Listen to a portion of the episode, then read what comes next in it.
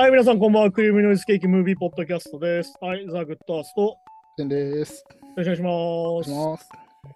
はい、そんな感じで今週もこの時間なんですけども、まあ、いよいよね、先週も話した、うん世界玉蹴り大会が近いってことでね、うん。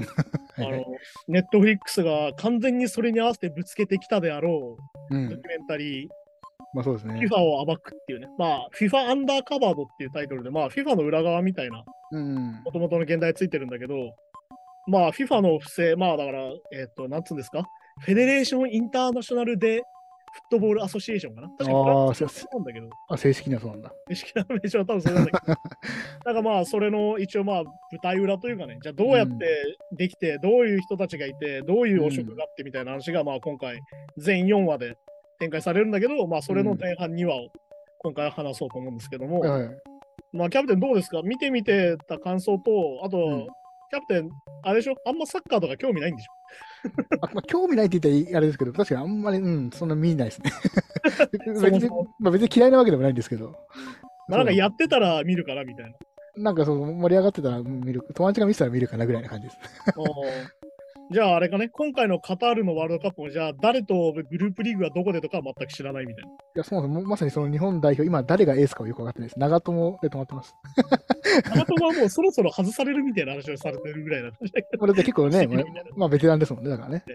まあでもどうでした？このドキュメンタリーを見てみて、ちょっとまた、あこういう感じなんだとかあったと思うんだけど。そう、やっぱなんか感想としては、だから、うんやっぱこれちょっとまあ日本でちょっとあったのがオリンピック東京オリンピックのあれ不正ともちょっとリンクするところがあるような感じがして、はいはいはい。全然フェアプレー精神がやっぱない。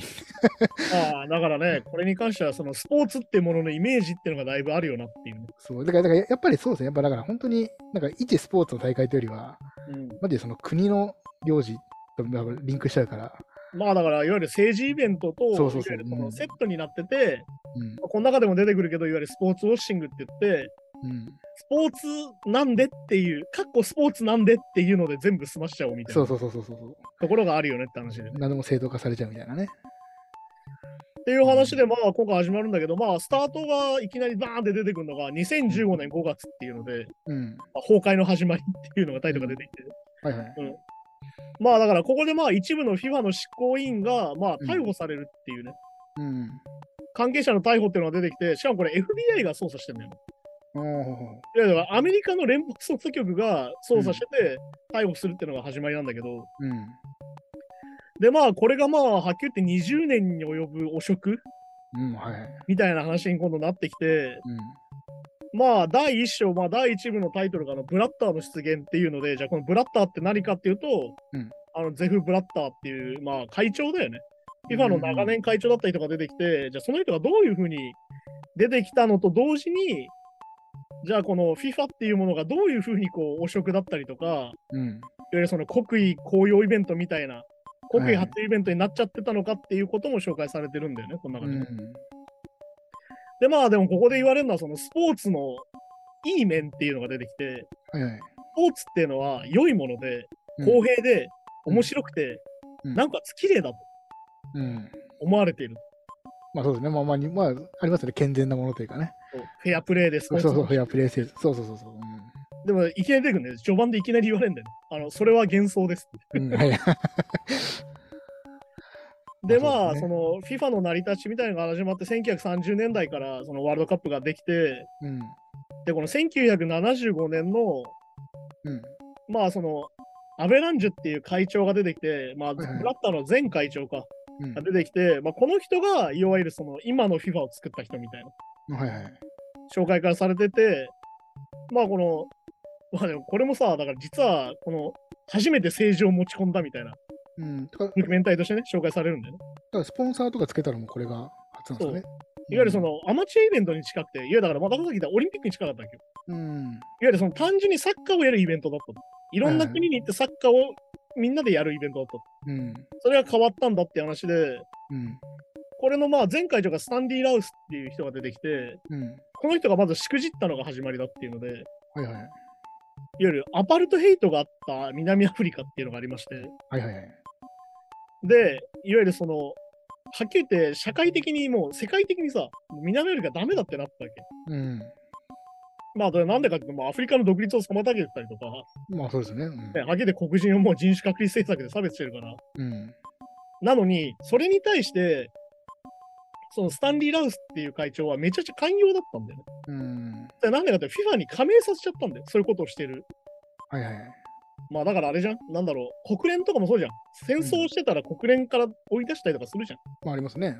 ね、それなのに、南アフリカを受け入れちゃってたんだよ。その当時は。まあ倫理的に問題のある場所ってことね。っていうのに対して出てきたのがさっきのアベランジャっていうその会長、その人で、うん。これのカウンターとして出馬したんだよ。最初、はい FIFA の会長選挙に。うん。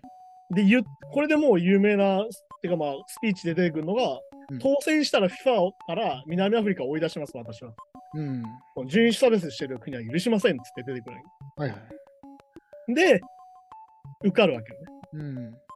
で、これはだから、はっきり言って、その FIFA の会長選挙ってものに初めて政治を持ち込んだんだったらしか出てくるんだよ、これで。いわまあそうかそうか。ゆる政治問題を初めて絡めて、彼が出てきた。なるほどなるほど。で、ここでポイントとして頭に入れてるとしてるのは、この FIFA っていうものの成り立ちとして、うん。会長選挙の権利っていうのがあって、いわゆる投票権っていうのがあるんだけど、うん、はいはい。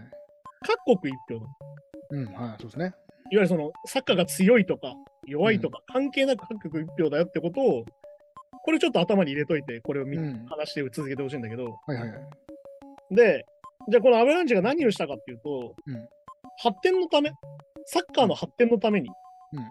資金を用意しますって言って、うん。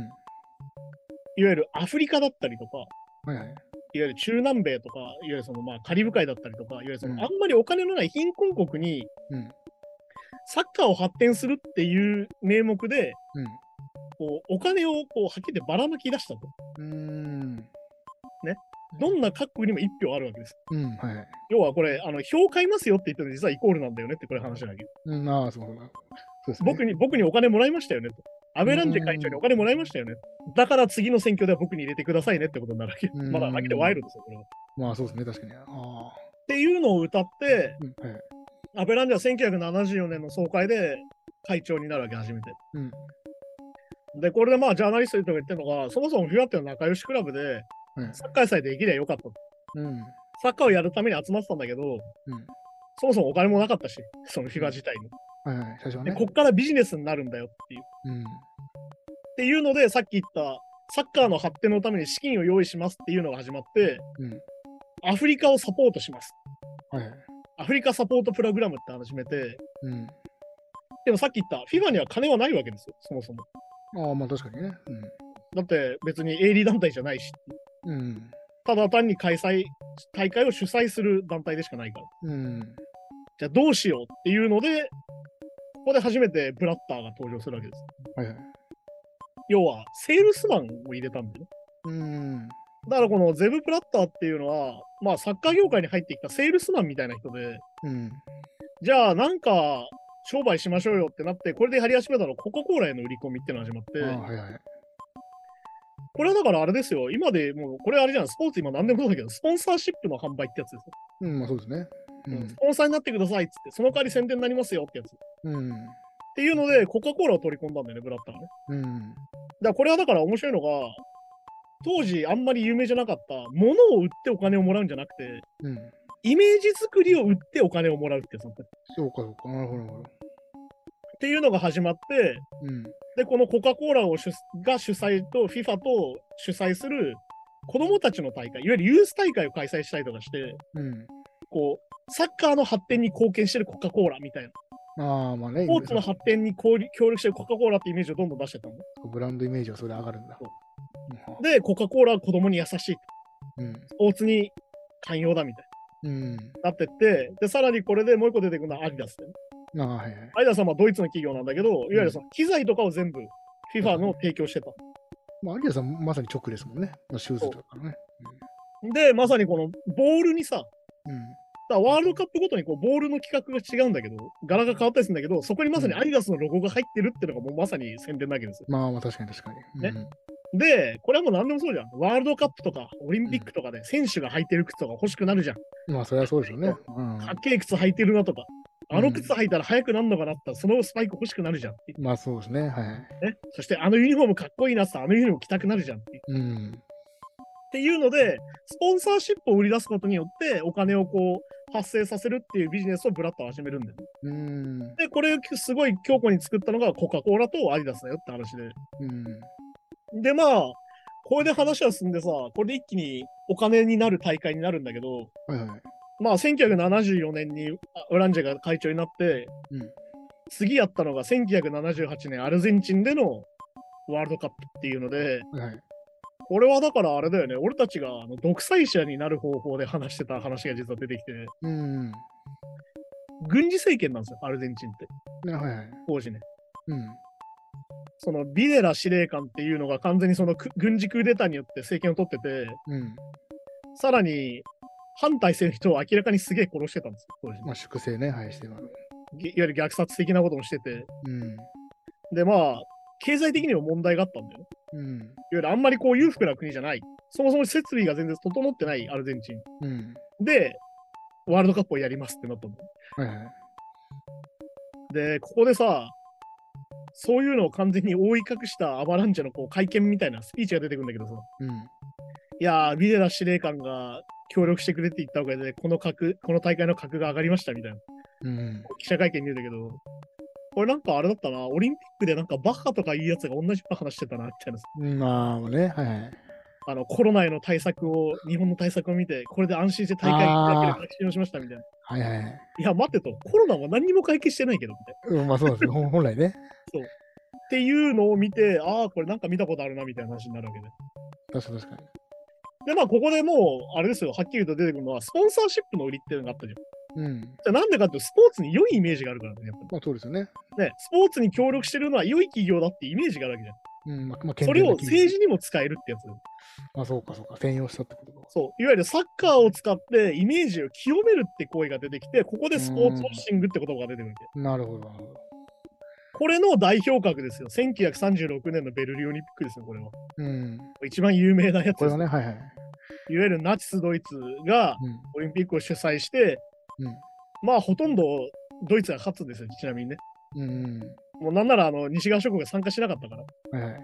ほとんどドイツが勝って、それをこう大々的な映画とかにしてさ、うん。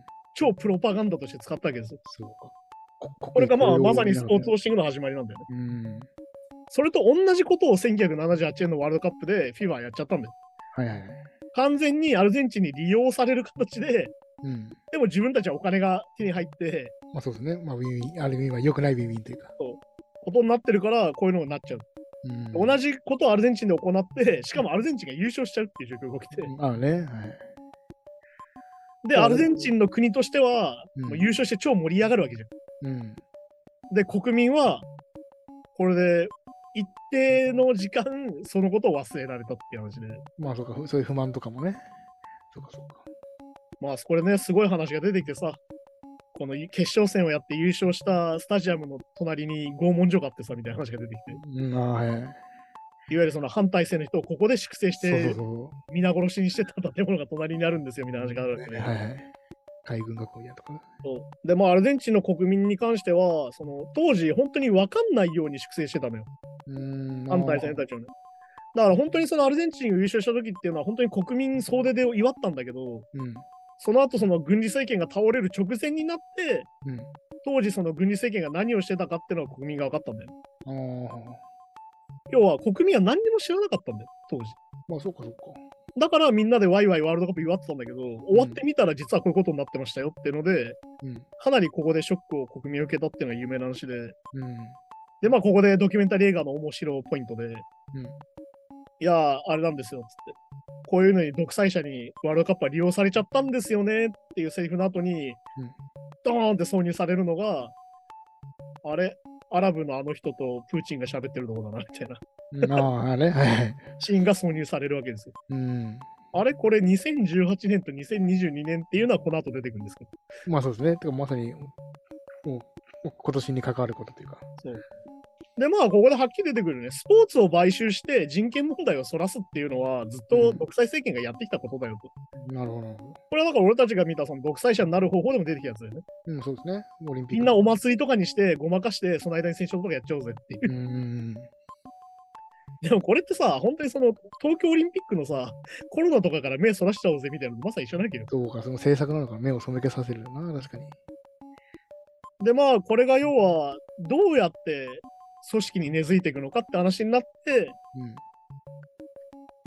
で、まあ、あれだよね、このアルゼンチンのこの後からさらにこれが強くなってって、うん。うん。まあ、これ出てくるのは、あの、アディダスのオーナーのあのホホルスト・ダスラーっていうのが出てきて、はいはい。この人がさらにそのスポンサーシップの売り出しっていうのをさらに強化していくの。うん。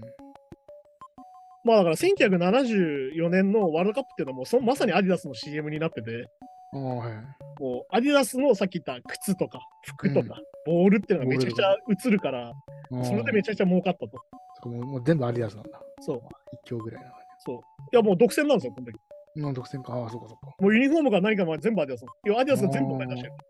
でもサッカーファンはみんなじゃあアディダスをアディダス買うと。あで、これが1982年になって、さらに全体のマーケティングをアディダスがやるようになるっていう。ーうん。で、これがすげえのがさ、なんだろうな、本来これだったら FIFA の会長っていうのはさ、権利をさ、うん。全部預けないで、部分売りした方が絶対儲かるわけじゃん。うん、まあもうそれはね。うん。まあ、ブラッターは今度どうぞそうしていくんだけど、うん。アバランジはそうじゃなくて、俺は別に賄賂になりゃいいやって人で、この人はね。ああ、そうね。その全体の利益というよりは個人的な。自分に個人的に入りゃいいやっていうので、アディダスに全部渡したんだよ。なあ。まあ、ちなみにこのアディダスっていうのはね、結構、元もね、このナチスと関係があってね、実はね。ああ、そうなんですか？あの、アディダスの創設者っていうのはナチスに協力しちゃって、だから、あの、この前のカニエ・ウエストが反ユダヤ主義を唱えた瞬間、あ、そっか。カニエ・ウエストを切ったっていうのはそこのポイントがあって、うん過去にナチスに協力してすげえ叩かれたっていう歴史があるんで、だから反ユダヤ主義に関してすげえアディダスは厳しいんで、っなるほど。ていうのが実はあったりするんだけどね。まあちょっと関係ないんだけど。うん。で、まあこれで、要はまさに、これでアベランジは気づいちゃうんですよ。うん。あ、これ販売権からお金も取れんじゃんって。はい、まあね。でなるんだけど、アバランジ自体は自分が欲し、自分にお金が欲しいだけだから、完全に私物化ですもんね、そうこれはね。で、まあ、アディダスに全部渡しちゃえばいいやってなったけど。うん。で、このダスラがすげえのは、販売権を全部アディダスが担って、うん。そのダスラーが作った ISL って会社を使って販売権を切り売りするってのを始めたわけよさっき言ったみたいに。に。じゃあこれはここに売ってって言ったら儲かるじゃんって話を、うん。一回その FIFA からじ自分に通してってことね通。して、そっから売るっていうのを始めるの。うん。それで出てくるのがテレビの放送権料です。だからもう最強の中抜きみたいな。そう。ことですよね。まあで、テレビが発展してくるわけで、でもでもあの、うんちなみにあの FIFA がね、もう完全にもう、繋がってるから、それはもう中抜きっていうかもう本抜きなんだけどさ。まあ、そうか、ちょちょ直直抜きみたいな感じか。直抜きだか あ、そうか、そうか。で、要はテレビが発展してきて何ができるかっていうと、もともとテレビなんてただのもんだから、うん、まあまあね。はいサッカーなんてただで見れるもんだから、うんこれだからすごい表現として面白いなと思ったのが、うんあの試合を見るだけで権利が発生するってことに気づいたっていう。うん、まあ、はい。だから、要は試合を見るだけの権利が非常に貴重なんだってことに出すら気づくんだよ。うん。だからこれはもう今日本でもそうじゃん。じゃあワールドカップをどこで放送するかで一喜一憂してんじゃん。まあそうですね、もう。で、あれで入札して結局うん取った放送局が取っちゃうんだけど、はいはい。で、今年のアジア最終予選で一回あったんだよ。うん放送権料が高くなりすぎて払えなくなって、日本の放送局が。うん、ああ、地上波とね。あの DAZN に買われちゃって DAZN 以外で見れなくなるってことが起きた。それそれ聞いたことあります。これもまさにこれが始まりなんです、最初は。うん放送権料を切り売りするってのがここで始まるの。なるほど。で、まあ、さらに、この純粋なスポーツ販売へ転向してって、うん。まあだから、これをだからさっき言ったダスラーは、FIFA からじゃあ放送権料っていうものを俺たちが売るんで、うん。くださいっつって、放送権料、FIFA からの権料全部買って、これを放送局に売るっていうさ。まあ、だからまさに、あの、まあ、下請けとして、中抜きして、なんとかしてやるんでっていううん。ふうになっていくんだよ。で、まあだから、これもだからさっき言ったみたいな、アバランジェが市場価値に興味がないから、うん。あワールドカップってもののね。まあそうですね。だから結局、ダスラーがどれだけ金を儲けても、まあ別に俺に返してくれればいいよって感じだったっていう。うん、だこれからがもうそもそもすごいなって感じなんだけど。いそうそう。ほぼ独占ですもんね。そう独占契約みたいな。や、ほぼじゃなくて完全独占なんですよ。完全独占契約っ完全独占。要は、ISL って会社を通さないと、ワールドカップは1ミリも放送できないの。だかてことですもんね。あら NHK だろうがなんだろうが ISL にお金払わなきゃいけないんです。あ確かに FIFA 全体の利益を考えたらそんなことしないですもんね。っていうことが起きて、まあ ISL って会社はこれ何で略かっていうと、インターナショナルスポーツレジャーっていう会社で、うん。まあレジャーっていうものにこうだから環境が入ってるんだけどね。うん。で、まあだからさっき言った FIFA に関する権利をほぼ持ってるから、このダスラー。はいはい。もうでも逆にダスラーのおかげでこう FIFA はどんどんお金が入ってくるわけですよ。懐にね。うん。うん。で、まあはっきりこれ独占なんですよね。だから。だまあそうですよね。からダスラーって人は結局まあ、あの、このブラッターっていうのを使って、さっき言ったブラッターが、えっ、と、ちなみにさっき言ったブラッターがセールスマンとして入ってくるじゃん。その、うん。今ですはいこの人が、まあ、ブラッターが会長のために何でもする人なんだよね、本当に。うん。さっきのアバランジェのためだったら何でもやりますって人で、さっき言ったダスラーと組んでさ、うん。あじゃあこっちに打ってあっちに打ってってやってたから、いわうん。ゆる事務総長になるんですよ、今度。はいはいいわ。ゆる右腕だよね、会長の。まあそうですね。そんな感じですよね。で、これがまあだから歴史として面白いなと思ったのは、さっきあれですよね、スポーツウォッシングに使われて最悪だったみたいな話をしたじゃん。うん。アルゼンチンのワールドカップが。はいはい。それを起死回生で逆転する行為を今度ブラッターが考えるわけですよ、アバランジェと一緒に。うん。何をしたかっていうと、1981年に事務総長にブラッターがなった次の年に、うん。1982年のスペインのワールドカップ、うん。今度は完全に逆のことをするんだよ。うん。はいはい。40年にわたる独裁政権が倒れたばかりのスペインでワールドカップをやるんだよ。はいはい。要は、一回イメージ悪くなったっけ、ワールドカップ。スポーツウォッシングに使ってるっつって。じゃあ逆の意味のところにやろうっていう。うん。まあそうですね。まあこれが逆に言うともう商売根性じゃねえかって話なんだけど、でも向こうからすればその、まあ、自由の象徴じゃないけど、まさにそのスポーツの清いイメージが欲しいところでやるんです。結局影響力を利用し、誠実に利用してるのは変わらないですもんね。形が違うだけでね。だから立場が逆になっただけ。逆になっただけで。で、まあ、おかげさまでめちゃくちゃ儲かりまして、81うん年スペインのワールドカップ。はいはい。さっき言ったもうアディダス独占してますから。うん。で、まあ、どんどんこう、フィアに大金が入るようになるわけですよ。うん。で、まあ、はっきり言ってさ、これ貴族化していくんだよ、FIFA の会員たちが。あはいはい。で、まさに、これはまだ、執行委員っていうのがまだできてない頃だから、うん。もうだから、どの国に行っても接待みたいなの。うん。いや、うちでやってくださいよ、うちでワールドカップやってくださいよ、つってさ。うん。どこの国に行っても接待されるみたいな状況にアバランジェとブラッターがなっていく。はいはい。もうまさにこう、皇帝のようだっていう。うんね。はいはい。で、まあ、これでまあ、ISL っていうのはこう、賄賂をさ、まあ、アバランジェで払い続けてて、うん。で、これがさ、もうだから、俺このドキュメンタリーの感想をはっきり言って、あの、出てくるやつ全員タヌキっていうので、うん。全員タヌキ人しか出てこねえな、この世界って思ってて。うん。でどういうことかっていうと、ブラッターは知ってるわけですよ。まあそうですね。全部ね。それは右腕です。ISL が、そのアバランジェにずっと直で金渡してるのも。うん。てかまあい一緒にセールスしてるぐらいですからね。知らないわけないですで、ISL がしくじるんだよね、これでね。ああ、はい。500万ドル、FIFA の口座に入れちゃうの、直接。うん。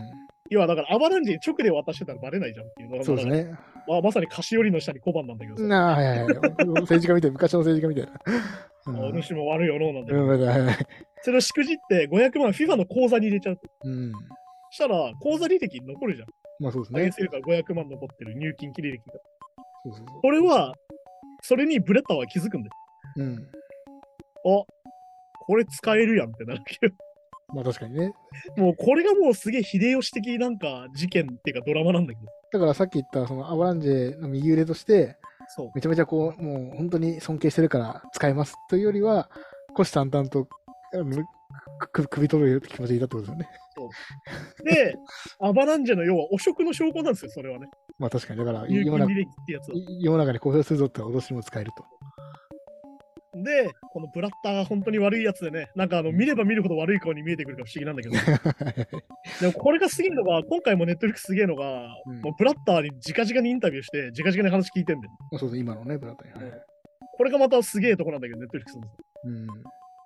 で、まあ、ブラッターが何したかっていうと、もう自分の野望に利用しますよ、こんなことしたら。まあそうですよね。会長になりたいですから、彼は。だってまあその会長が儲かってることも知ってますからね。そうそれはまあ。で、アバランチェをはっきり言ってゆするんだよね。うん。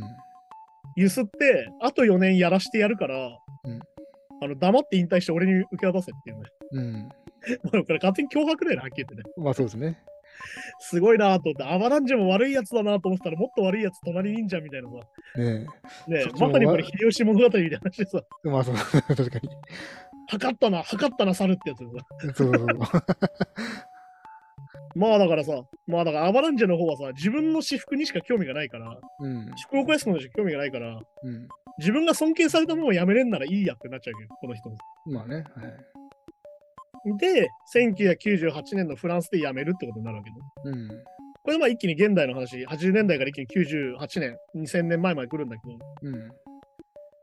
でね、ここでまたもう政治ドラマですよね、これもね。うん。もうこれ、なんだろうな、これ、このドキュメンタリーすげえのがさ、うんもうサッカー知らなくても面白いよね。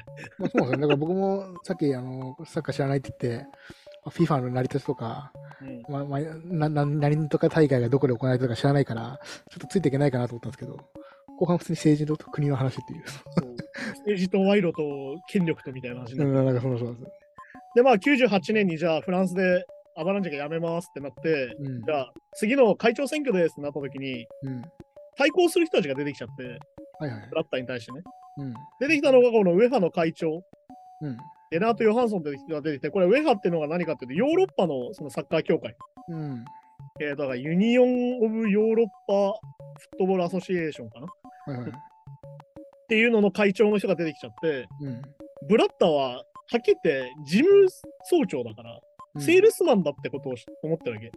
うん。このレナート・ヨハンソンって人は、もともと俺はサッカーにずっと関わってると。うん。俺の方がサッカーを発展させられますよって、この人が今度逆に出てきちゃうわけど。まあはいはい。でなんでかっていうと、80年代ずっとそのアバランジェとブラッターがこそこそやってんのをみんな見てたわけ。うん。ヨーロッパの人たちは。うん。あいつら絶対裏でなんかやってるぞってもなってて、要はアディダスとガチ組んでるし。まあそうですね、確かに。あいつらなんかやってっから、これはもう暴くしかねえっつって、立候補してくるわけよ、対立うん候補として。で、まあ、ここでまたその、新たなタヌキ登場ってやつね。うん。あの、コンカカフっていうのが出てきて、はいはい。これは何かっていうと、いわゆるカリブ海諸島と、いわゆるその北米だよね。いわゆるアメリカ、カナダが入ってる、いわゆる、えっ、と、さっきの UEFA みたいなもんで、そのサッカー協会出てきて、うん。さっき言ったよね、各国一票持ってるんですよ。うん。でも南米とかってさ、サッカー強いじゃん。はいはい。だけど国数は少ないわけですよ、南米っていうのは。まあ一国が大きいですもんね、確かに。うん。だけど、トリニダード・トバゴっていうのは、とか、あの辺のカリブ海諸国ってめちゃくちゃ国細かいわけど。もうコロンビアとかそこ全部ちっちゃいですもんね。あそこコロンビアは南米だけどね。あここ キューバキューバとかトリニダード・とか、プエルトリコとかあるわけよ。あ、そうかそうか。ホンジュラスとか。うん。めちゃくちゃ細かい国があるわけど。はいはい。ってことは、コンカカフだけで30票持ってますって話なの。まあそうかそうか。ここが出てきた新たなタヌキ、ジャック・ワーナーっていうね。はこの人すごかったね。い。いや、そうですね。この、まあ、要はそそこのエリアのトップですそね。うコンカカフの会長ってはいうん。で、それの相棒でチャック・ブライザーっていうやつやつが出てきて、こいつがアメリカのサッカー連盟の会長なんだね。うん。もうで、で、これチャック・ブライザーの説明で笑っちゃうのがさ、この人スポーツとか興味ないんですよって話が出てきて、そうそう、運営にしか興味ないって。あの、金儲けにしか興味なくて、もはやサッカーのルールも知るかわかんないですみたいな。っうんみたいな。てことで、さっき言った一国一票ありますよねって。うん。ってことは40国あると、うん。40国あります、コンカカフでってなった時に、うん。え、じゃあコンカカフ取り込んだら勝てんじゃねって話になってくるわけよ。まあそうか。だからエリアによってパワーバランスが違うんですね。だからヨーロッパがどんなにサッカーに影響力があって、うん。サッカーの大国だろうが、コンカカフ40国来られたら勝てなくなっちゃうわけよ。まあそうかそうか。選挙ではね。そう。まあでもこれはまさに組織票の票読みってやつですよ、まさに。うん、まあそうですよね。そう、票をどれだけ読んで、じゃあどれだけ俺たちに入れてくれますかっていうのを賄賂をこうやってやり始めなきゃブラいやー、もうそうですね。超政治ゲームですよ、これは。まあ本当そうですよね。確かに。で、これ出てくるのは FIFA の会長になりたければカリブ海を抑えろってことでうん、はいや、だから、半沢直樹とか見てんのかなっていう、そううん、まあなんかそうそう、本当そんな感じですよね。本当になんか会社の政治ゲームみたいな感じで。うん。だはっきり言って、このジャック・ワーナーを通さないと勝てないっていう風になるんだよね。うん、そうですね。だって、ままだね、カリブ海を、の、まあ、要は、ここここの人が OK すればカリブ海は全部 OK。そう。で、これさ、このジャック・ワーナーのたぬきっぷりってのがすごくてさ、うん。あの、ただでブラッターにはつかないんだよね。うん、あ、そうですね。はい。これすげえのが、ジャック、ジャック・ワーナー最初、ヨハンソンの方に賄賂を持ちかけてたって話が出てきて、うん。で、ざけんなと。そんなもんいらんっつって断られて、うんブラッターのに来たってのが分かるっていうのは、まあもう余計怖いんだけど。まあ、そうそうそう。まあ、まあ、やっぱりヨハンソンの方はやっぱそういうのはう引き受けなかったですね。そうだ、いわゆるプライドがあるんだよね、多分そのヨーロッパのレナード・ヨハンソンの方は。でも本当にサッカー好きでっていうことで。サッカーを良くしたいから、そういう政治は嫌なんだと。うん。で、まあ、ブラッターもさ、分かってますよ。この人自分がセールスマンだって思われてることを理解してるから、うん。あいつ別にサッカー選手じゃねえじゃんとか思われてるわけよ。うん。サッカー何も詳しくねえじゃんみたいな、あいつ見て。はいはい。そのために何をしたかっていうので、まあ、ミシェル・プラティニっていう、まあ、フランスの超有名なサッカー選手がいるんだけど、うん。これだからあれか、キャプテンは分かんないんだけど、多 分そうなんですよね。ちょっとそう。まあ、あのなんですよね、あのサッカーを、サッカーに革命を起こしたと言われる人なんだけどね。あの、ゴールを決めてこう寝るポーズっていうのが超有名なんだけど、おーあなんかそれ見たことあるかもしれない。そう、この人を味方につけて、自分の、うん自分の人気の差をカバーしてますってなるわけよ。ああ。これも完全に政治家のムーブじゃん。まあ、お おお墨付きってやつですよね、言われたら。このプラティニが、この人気者プラティニが僕を支持してるんですよってう話。ん。はいはいはい。で、これで何をしたかっていうと、うんアフリカっていうのはもともとヨーロッパの傘下なわけです、はっきり言っちゃうとね。いや植民地だったりする。っああ、まあまあまあ、そうか。てことは、アフリカの国ってのは基本的にヨーロッパの上派側に非常に従ってたんです当時。うん。うん。なんだけど、これを崩そうっていうふうに、フラッターは動いて、うん。南アフリカに行って、南アフリカっていうのはいろいろ問題がある国ですよ、さっき言った。まあ、はい、そうですね。南アフリカに行って、南アフリカで、俺たち裏切ってくれたら、そのヨハンソンを裏切ってくれたら、ワールドカップやらせるんで、うん。言って、あとまあ、あとなんかこうしてね、何割かまあねお金をこうね、はい。そ袖の下に入れてさ、キックバックじゃないけど、まあ、バックしますよと。そう、やしますよって言って、持ちかけたわけよ。うん。で、さらにあのカタール、ここで出てきたカタール、うん。はいはいカタールの委員にも声かけて、うん。やんねえっすかっつって、俺たちやんねえっすかっつって声かけて、うん。で、いざ選挙ってなるんだけど、うんここで当時の支持率出てくるんだけど、ブラッターに26%とかで、うん。ヨハンソン7割とかなのよ、当時ね。ああ、はいはい。まあ、そうですよね。そう。これはもうヨハンソン勝つっしょってなっててさ、ヨハンソンのスピーチでさ、その選挙前の、こうん。こは民主主義と団結、透明性ですとか言うわけよ。うん。まあ、なんか、勝利確信みたいなね、感じですよね。でも開けてみたら、ブラッターが勝っちゃうっていうなわけですよ。うん。うん、そうですね。もう票数見たらどこがどこに入れたかって大体分かっちゃうわけよ。うん。で、これで本当は過半数いってないから決選投票ってなるんだけど、もうヨハンソンは、あ俺裏切られたんだって気づくんだよね。うん。アフリカが裏切ったと、まず。はいはい。プラスはヨーロッパの一部を多分裏切ったなってなって。っうん。ていうので、これでブラッターが正式に会長につく。うん。なって、はい、ここで1話が終わるっていうはいはいはい。話になってきて、もうすごいね、出てくるやつ全員タヌキでさ、嫌になっちゃうんだけど、いや、なんか本当ね、す水面下でも嫌なことばっかりしてるっていうか、そう本当にもうこれまさに政治ゲームじゃん。ね、本当そうですね。いや、清い、清いスポーツのイメージはどこへっていう、そういや、本当そうそうそう。裏で手回しして、賄金賂を送ってて、、ね、ね、そうそう金握らせて、黙らせてみたいなさ、交渉してっていう。そう、裏切ったら俺たちのいい思いさせてやるよっていうのを繰り返してっていう。うん。で、まあ、ここで第2回っつってさ、そして勝者はっていう回が始まるんだけど、もううん。今日はだから本当にあの、このさ、今回この見てて思ったんだけどさ、うん。あの、取れ高が多すぎて、うんまあそうですね、ちょっとね、ボリューム面白すぎて、このコメントドキュメンタリーが。まあそうなんです。でしかも今まで結構ここまでいろいろそのね、票を集めたりとか、そう、いろいろ話してきたけど、サッカー発展のためっていうのが最初だけっていう、その、話がね。そうあれ、サッカーの話してねえな、みたいな。政治の話しかしなくないみたいな。そうなんですよね。で、まあ、第2回が始まって、じゃあ98年にフランスワールドカップなんだよね。うん。で、さらにフランスはここで自国が勝つんですよ。うん、はいはい。フランスが最後優勝するんだよ、98年って。うん。フランスワールドカップでフランスが優勝するんだけど、まあ、ここでもまあ出てくるよね。ブラッターのスピーチから2話が始まるんだけどさ、うん。サッカーの統一を目指しますみたいな言うわけよ。うん。まあ、嘘ばっかなんだけどさ。うん、まあそうですね。で、まあ、さっき言った透明性がとか言って、お前透明性ゼロじゃねえかっつってさ、フィ FIFA は家族ですみたいなね。あの、お前不透明度100%だぞ、いられだったらみたいな話だから。はいはい。そう、もうなって、まあでもこれフランスワールドカップで改めて分かるのが、国のイメージアップになるんだよね、やっぱり。まあ、そうでしょうね、多分ね。だからどういうことかっていうと、オリンピックより巨大なイベントなんですよ、ワールドカップって。うん。実は。で、なんかそれも知らなかったんですけど、やっぱ見てる人が多いんだよ。オリンピックってね、競技によるわけじゃん、やっぱ視聴率が。人気がある競技はみんな見てるけど、あ、そうか、そうか。マイナー競技って見ないじゃん。で、アメリカって実はほとんどオリンピックでリアルタイムでやらないの。まあ、なんか言っていますよね、確かに。自分たちが勝つ競技しか見ないから、アメリカって。ああ、なるほどね。そうだから、実はワールドカップの方がすげえ視聴率高くて、お金になるわけですよ、さらに。さっきの放送権料的には一番高いようなイベントだから。うん。で、まあ、ここで言うんですよ。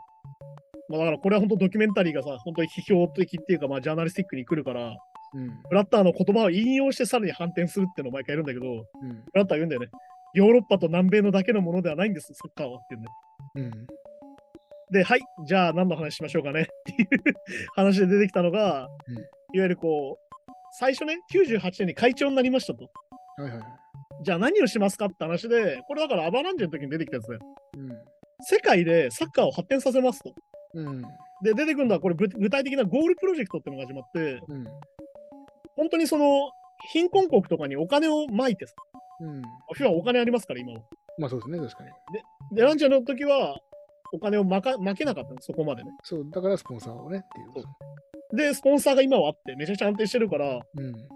もう、なんだっけ、4000万ドルぐらいかけてね。まあだから40億とかまあ、かけて、一つの国に。とにかく人工芝とか競技場とか教育プログラムのためにお金ばらまいたの。うん。で、結局、どういうことかっていうと、お金が教会に行くわけですよ。うん。まあ、一旦ね、まあそうそうね。一旦ね。そのその国の教会に行くわけ。だからこれ、うんブラッターがやったのは、全国に教会を使わせたの。国の。うん。はいはい。全世界のその FIFA に加盟してる国にはサッカー協会を作らせて、うん。そこにお金を流すと。うん。でそこで発展させてくださいよっていうのを始めたんだけど、うん。まあこんなうまくいくわけないじゃん。さなんでかっていうと、チェック期間がないのよ、そもそも。そう第三者機関ないんだ。そう。勝手に FIFA がやってるだけなの。で、そこで大量のお金が入ってくると。そう。で、これがまあ、これ当時のケニアのニュース映像とかが出てきてさ、もうひどいもんなんだけどさ、はいはい。あの資金の行方がすぐ行方不明になりますっていう。ああ、はいはい。ね。でちなみにケニアの場合は、あの4000万ドルのうち3500万ドルどこに行ったか分かりませんっていうちょちょろまかすにしてもちょっと下手すぎだろっていうぐらいの額です。いや、もう 9, 9割9分ちょろまかす。いや、そうそうそうそう。ひどいなっていう。うんでもこれが要はチェック期間がないってこういうことなんですよ。まあそうですね。で、でもこれも日本でも起きてる税金を勝手にちょろまかして使ってるのまさにこれでさ。まあ確かに確かに。で、第三者委員会作れてたら、いや、それはできないですとか言うわけよ。うん。で、まあ、ここである意味、ここでちょっと逆風が一回吹いて、うん。ここで結構ね、その金融危機が起きちゃうんだよね、この年。うんはいはいはい。で、ISL っていうさっきのアディダスが作ってた会社が倒産しちゃうんだよ。はいはい。さっきのあの中抜きというか直抜きのとこですね。で、さっき言った ISL を使ってばらまいてたのが、ちょっとバレちゃうんだよね。なるほど。その、ごまかしてて、さっきちょろまかしてましたよってのがバレるのよ。うん。で、それに気づくのが、出てくるのがエムゼン・ラフィンっていう人で、うん。これがそのブラッタの時の事務総長なんだけど、うん。まあ、ある意味、その、なんつうのかな、自分の右腕が、うん。その会長が悪いことしてるのに気づいちゃうんだよ。うん。で、告発するんだよ。はいはい。で、今度じゃあ2002年、まあ、か韓国と日本でやったんだけどさ、総会をさ、結局ね。で、ラフィンが結局、いや、ブラッターこういうことしてるよと。落とさなきゃダメでしょっつって、うん。うん。告発するんだよね。まあ正論っていうかね。まあ当たり前じゃん、それは。うん。で、違う候補を立てて、じゃあそっちを会長にしましょうっていうふうに2002年の選挙になるの。うん。だけど、まあ、これでブラッターがまあ何をやるかって話です。うん。まあ、今回も賄賂ですよね。はいはい 今回も。まあまあお得意のね。で、今回に強めて大会の招致を使って買収する。うん。で、要は、どういうことかっていうと、ヨーロッパ勢も操りたいわけです。まあ、俺、自分の言うことを聞かないね。はいはい。ヨーロッパも操りたいから、ちょヨーロッパでもやらせますよ、みたいな。うん。まあだから、その後、まあ、なんかどっかの国でやってたな、ヨーロッパで、みたいなさ、うんまあそうですね。ね、なるわけですよ。で、なって、うまいことやって、再選されるんですよ。うん。ブラッタがまた。またまたね。また選挙で勝つんですはいはいよ。。その後のスピーチすごいね。あの、ラフィンにはやめてもらいますって言って。そうそうそう。要はだから自分が自分の同じ国から連れてきたそう。あ、直属の後輩というかね、まあ、その右腕を都合悪くなったから切るという。で、さらにこっからすげえのが、いわゆるその各国に教会があるじゃん。そっから執行委員っていうのを作るんだよね。うん。で、何人かを選んで、執行委員のメンバーを選んで、24人のメンバーを選んで、そいつらがワールドカップの開催地を決定するっていうシステムを作るわけよ。はいはい。さなんでかっていうと、ワンマンじゃん、さっきのさ。うん。ね、ブラッターとかディアンジェがやってたじまあそうですね。うんゃん。バレるわけですよ、やっぱり。まあ、当。たり前じゃん。だってそこにしか金いかないんだから。っうん。てことで、執行委員っていうルールを、役員を作って、じゃあそこでワールドカップの開催地を決めましょうってやるんだけど、うん。まあ、こんなんさ、余計に政治になるわけですよ、そりゃ。まあ、派だって閥もね。24人で決めますって言ったらまた投票になるわけだから。確かに。で、またこれ政治ゲームが始まって、また登場ジャック・ワーナーなんですけど、こうん。うん。ういうたりでやったのがトリニダード・トバコワールドカップへっていう。うんで、次入った2006年、ドイツでのワールドカップっていう。はいはいはい。すげえな、2002年でやったからしっかりドイツで開催してんなみたいになるけど、まあまあそうですね、ちゃんとね。あ、ちゃんとって言っていいのか、これって話なんだけうんまあまあまあ、一応向こうの約束はど、守ってんなっていうね、守ってなってる。人ギア通しているってことうで。だからこれあの、あの、マフィア映画だったら相当優秀なマフィアだよ、だからね。まあそうですね、確かに裏でね、やり裏工作して。で、トリニダードがワールドカップに行くんだけど、うん。トリニダード・トバコのさ、選手たちってプロじゃないわけよ、そもそも。うん、ああ、はいはいね。そもそもアマチュアとかだったりとか、うん。掛け持ちで頑張ってる選手が多いから、いわうん。ゆるスポンサーだったりとかがいないわけ。うん。自分たちの企業スポンサーがいないわけよ。はいはい。だから、トリニダード・トバコの協会の取り分っていうのと、うん選手たちの取り分を分けてくださいって話だけど、当然。うん。だってさ、試合したらギャラが欲しいし、もうそうね、そうですよね。ね、グッズが、自分たちのグッズが売れてんだから自分たちにも権利欲しいじうん。ゃん。で、交渉するんだよね、このジャック・ワーナーと当然。はい。で、最初の70対30でいいんでって言ったら、いいよって言ってくれて、あ、マジっすかっつって。うん。てか、なんなら50-50にしてくんないですかねみたいになるんだよ。うん。したら、あの、ジャック・ワーナーがイライラしてたっていう言葉が出てくるんだけど、インタビューでうん。まあ、はい。で、この後がちょっとびっくりなんだけどさ。うん。で、ワールドカップに出ましたと。はいはい。頑張りましたと。めちゃくちゃ盛り上がって、うん。選手たちもすげえ充実して帰ってきたと。うん。したら、まあ、あれですよね。領収書が出てきたと。うん利益表が出てきたと。うんでそれを見たら、いわゆる経費だよね。宿泊費とか移動費を、うん。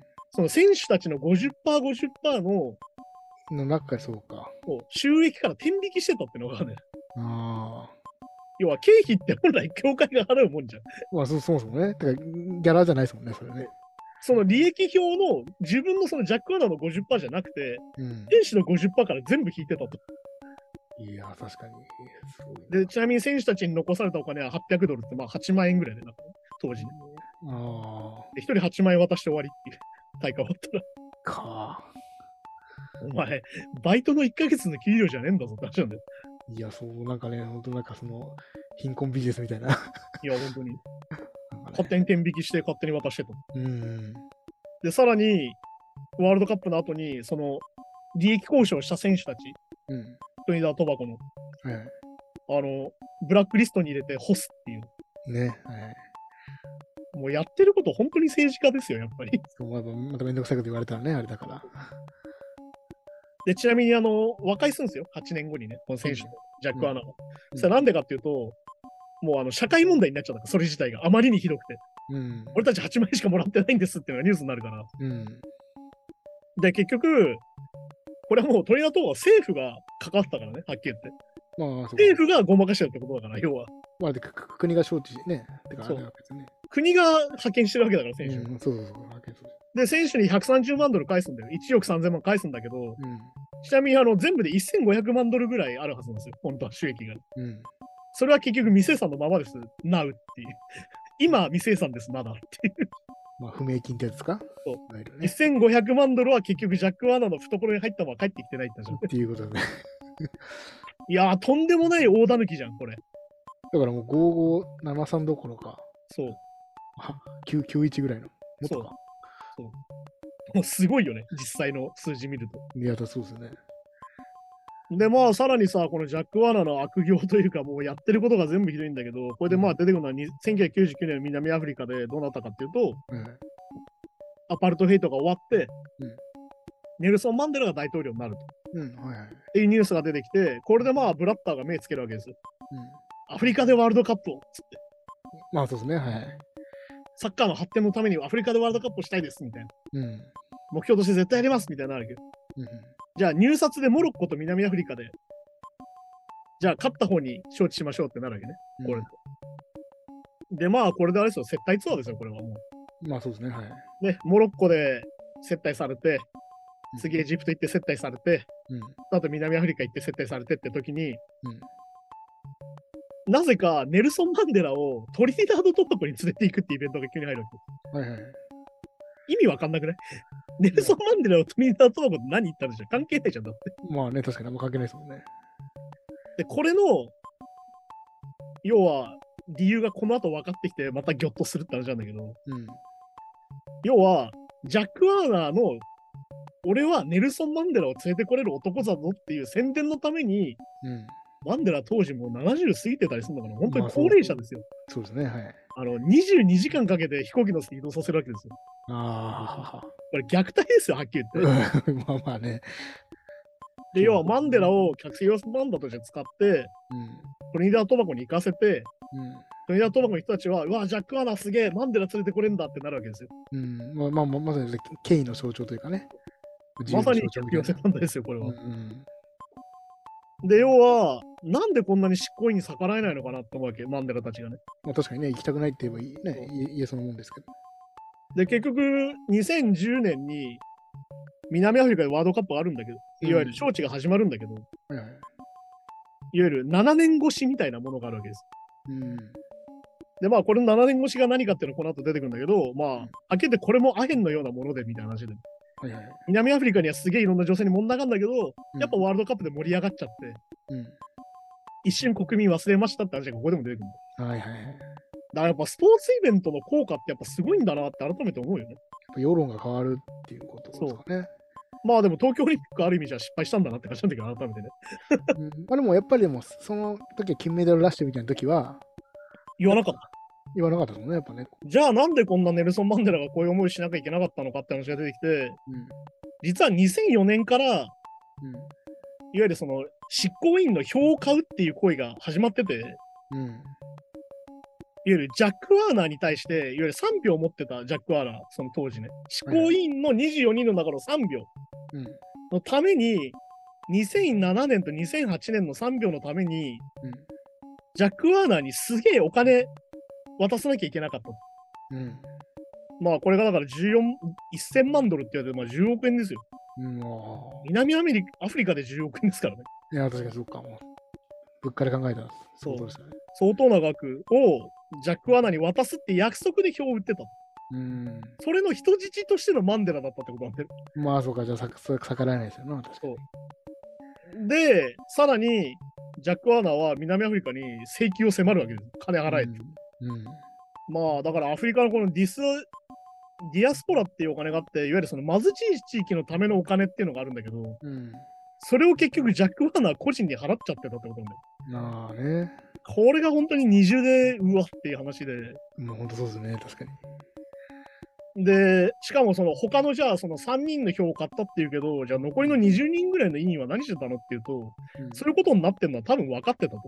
うんもう南アフリカが自利品になってて、もうなのにジャック・ハナがとにかく取り立てしてるってことは分かったんだけど、ほったらかしにしてたってんだね。うん。いやー、これすごいよね。いやー3秒のために10億円引き出してたっていう。うん。まあ、これはだからはっきり言って執行委員の決める人間の問題なんだよね。まあそうですね、これもできましたけど。そう。だからこれはっきり言ってさ、汚職しないと呼べないんだもんってことなんだよ。ワールドカップ自体。そうそうそうそうそう。そう。で賄賂を渡さないと来ないんだもんって。おおお食にしか答えてくれないってことですもんね。お金を渡さないと話聞いてくれないんだもんってことだよ。ん。いやー、すごいよね。これで出てくるのがさ、こ れ出てくるのがアバランチがブラッターに対して言った言葉でさ、うん。お前モンスターを作ったなって言うんだよね。うん。いわゆる執行委員っていうモンスターを作っちゃったの。はいはい。で、ここで出てくるのは、あの FIFA は文化の一部で、みたいなまたスピーチが出てきてさ、うん。いやー、この綺麗事と真相のさ、わざとこう、こういうのをつけてくるからさ、あ、まあそうか。コメンタリー映画として面白いんだけど、それもさ、うん見せ方としてね、おああの本音と建前じゃないけど。フファー民家の一部ですって言って、うん。でも責任はないですっていう。みたいなね。これすげえなっていうので、もうこれのゴンギですよ。で、はい、はい、ここで最近の話。うん2018年と2022年を同時に入札しようって言い始めるわけ。ブラックはいはいはい。うん。これでも何のためかっていうと、はっきり言って2022年まででうん別個で売るとさ、うん下がる可能性もあるけど、2022年で。うん、まあ、人気要は2018年の時点の価値のまま2022年の分も売っちゃいたいってああ、まあ、その方が利益が出ると。そういわゆるテレビの放映権をセットで売った方が得だと。うん。要は A、B 両方売っちゃった方がセット料金で売れるじゃんってことね。まあ、本当セールスマン的な発想ですよね。まさにね。ここで初めてその、あれ、あれおやおや怪しいなっていうのが初めて出てきて、うんあの2010年に執行委員の24人のうち投票したのは22人で、うん。あの2人定職にするんだよね。うん。はいはい。あれ、この2人何してたの？って話なんだけど、うん。あの不正してたんですっていう 話が出てくるんだけど、うん。で、ここでまあ、ブラッターは正直、あの大炎上ですよ、この時。うん。お前2人不正してんじゃねえかよってまあそうですね。めちゃくちゃ叩かれるわけですよ。だってその、しょね、そ承知するかするか決め決める委員のうちね、二人がってこと2ね、人、汚職やったじゃないですか。え、じゃあ他の人もやってんじゃないですかってなるわけです、当然。うん、今日疑いの目はね、かけないと。じゃあこの同時入札とかやばいんじゃないですかってなるわけです。うん。で、ブラッター、バブラッターここで言う言葉が衝撃でさ、うんこの同時入札は間違っていたかもしれません。だけどもう止められないんですとか言うんだよ。まあ、いやーでもこれなんかオリンピックの時聞いたことあんだこれってさ、まあ、そう今、今さね、中止できないっていうことですね。ね、今更中止にできないですってどっか言ってたよね、なんかね言。ってましたね。ね誰か言ってたよね、偉い人ね。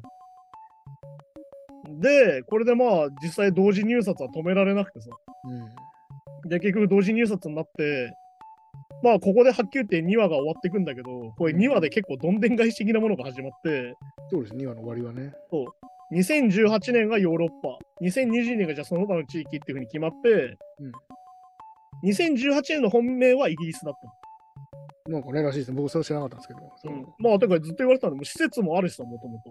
うん。全然お金かけないでできるじゃん、みたいな。まあまあ、まあまあ、サッカー盛んですね、そもそもね。てかサッカーの母国ですから。サッカー発祥ああ、まあそうか、そもそも。そうだからもうイギリスから選ばれるでしょうってなってたの。うん。で、2022年はマイアミ、アメリカでやると。うん。アメリカもスポーツ施設はめちゃくちゃあるし、気候も充実してるし、インフラもすげえ整ってるから、うん。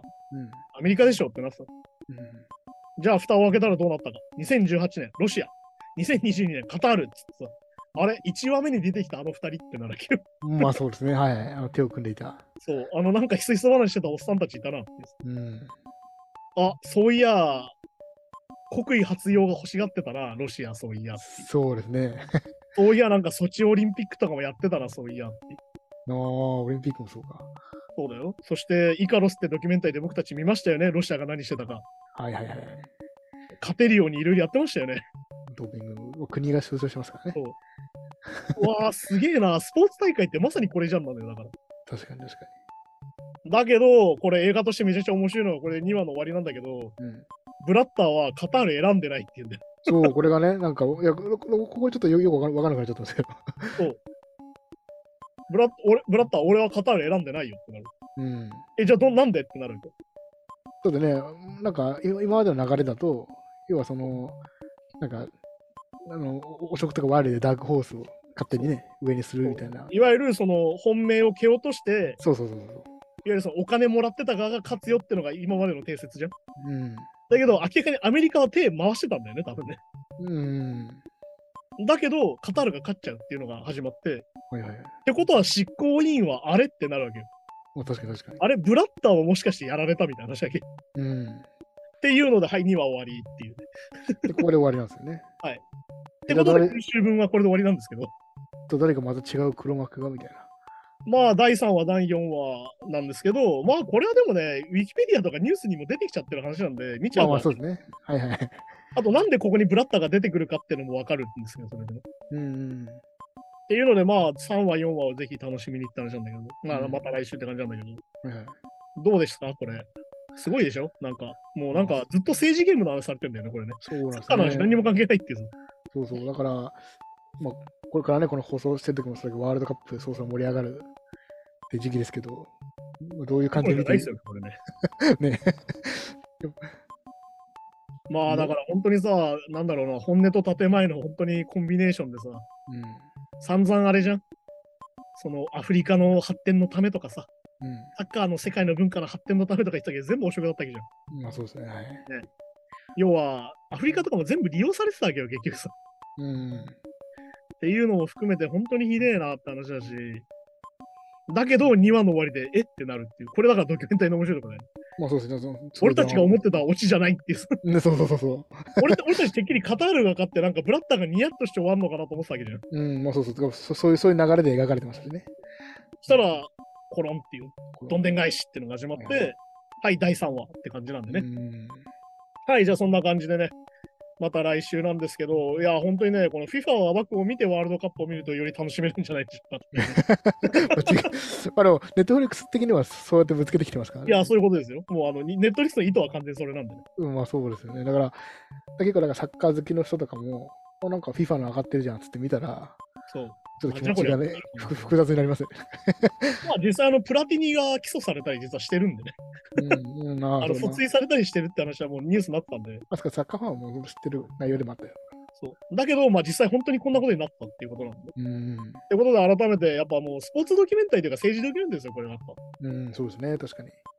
よく言われますね。音楽とかスポーツに政治を持ち込むなとか言ってる人がいましたね、よくね。うん、めちゃくちゃ持ち込まれてましたね、もともとね。それあり、ってかまあ、でも世界規模に発展するものってそうですよね、正直ね。まあだって、やることには意味があるんでね。そうなんですね、確かに。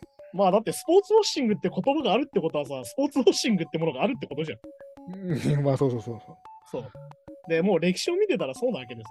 う。うん、いやー、本当にあれですよ。あ まあ、あの、こうやって斜めで見るってのは大事なんだなっていうものをね。まあそうですね。まあちょっと暗い気持ちになったりしますけどね。いやー、本当にね、国威発揚の場なんだなってのを改めて感じるしね。そしてキャーキャー言っちゃってた俺自分たちもいるなって思うしな、ワールドカップとかを見てね。ねすげーってなったし、やった日本に来るとか思ってたけど、じゃあ2002年はどうだったのかなって話もあるから。そうですね。本当だからワールドカップの前に闇試合みたいのが マジで行われてるようなもんですもんね。あのもうあの菓子折りの底には小判がみたいな話がみたいなもんですもんね。はい、じゃあそんな感じで来週3話、4話を見てまた話しましょうって感じですね。そうですね。はい、じゃあまた来週です。さようなら。負けられない戦いがそこにはある。負けてんだけどな、すでにな。